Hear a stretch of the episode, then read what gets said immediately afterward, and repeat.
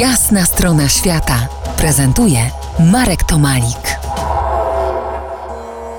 Profesor Piotr Kłodkowski był ambasador Rzeczpospolitej w Indiach, autor książki Imperium Boga Hanomana, czyli Indie w trzech odsłonach, moim i waszym gościem po jasnej stronie świata. W Indiach mieszkają wyznawcy wszystkich możliwych światowych religii, może za wyjątkiem szintoizmu. I ta róż różnorodność religijna stanowi element tożsamości Indii, jest znakiem rozpoznawalnym tego kraju na świecie. Jednak dominującą religią Indii jest hinduizm, zwany matką wszystkich religii, a to trzecia pod względem liczby wyznawców religia świata.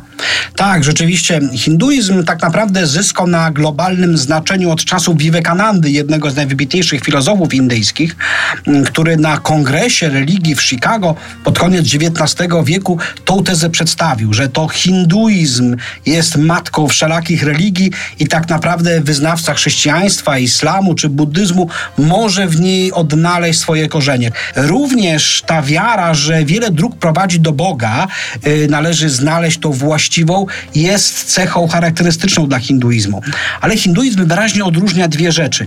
Wiarę metafizyczną, czyli w to, co wierzymy, tak naprawdę jest zależne od nas. Natomiast organizacja życia społecznego, podział społeczny, no to są rzeczy bardzo twarde. To znaczy nie bardzo możemy je zmieniać. Próbował Mahatma Gandhi, nie bardzo mu się udało.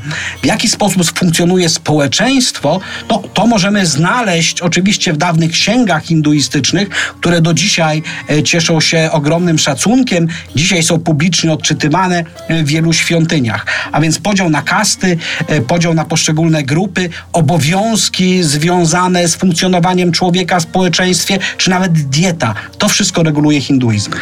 Indie składają się wyłącznie z mniejszości językowych, etnicznych, religijnych, nawet dominujący religijnie wyznawcy hinduizmu są podzieleni na dziesiątki frakcji. Skąd więc ta dzisiejsza fundamentalistyczna jedność hinduizmu? No właśnie, fundamentalizm chce dokonać nowej interpretacji e, hinduizmu.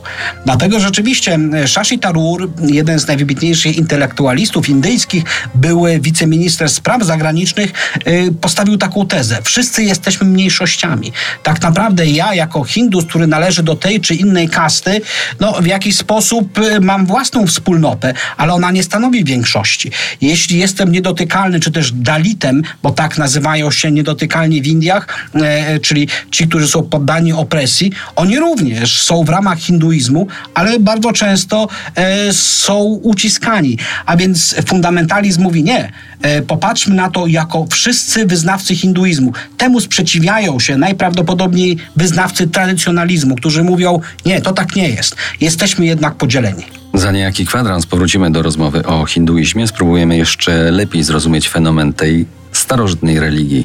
Zostańcie z nami po jasnej stronie świata. To jest jasna strona świata w RMS Classic.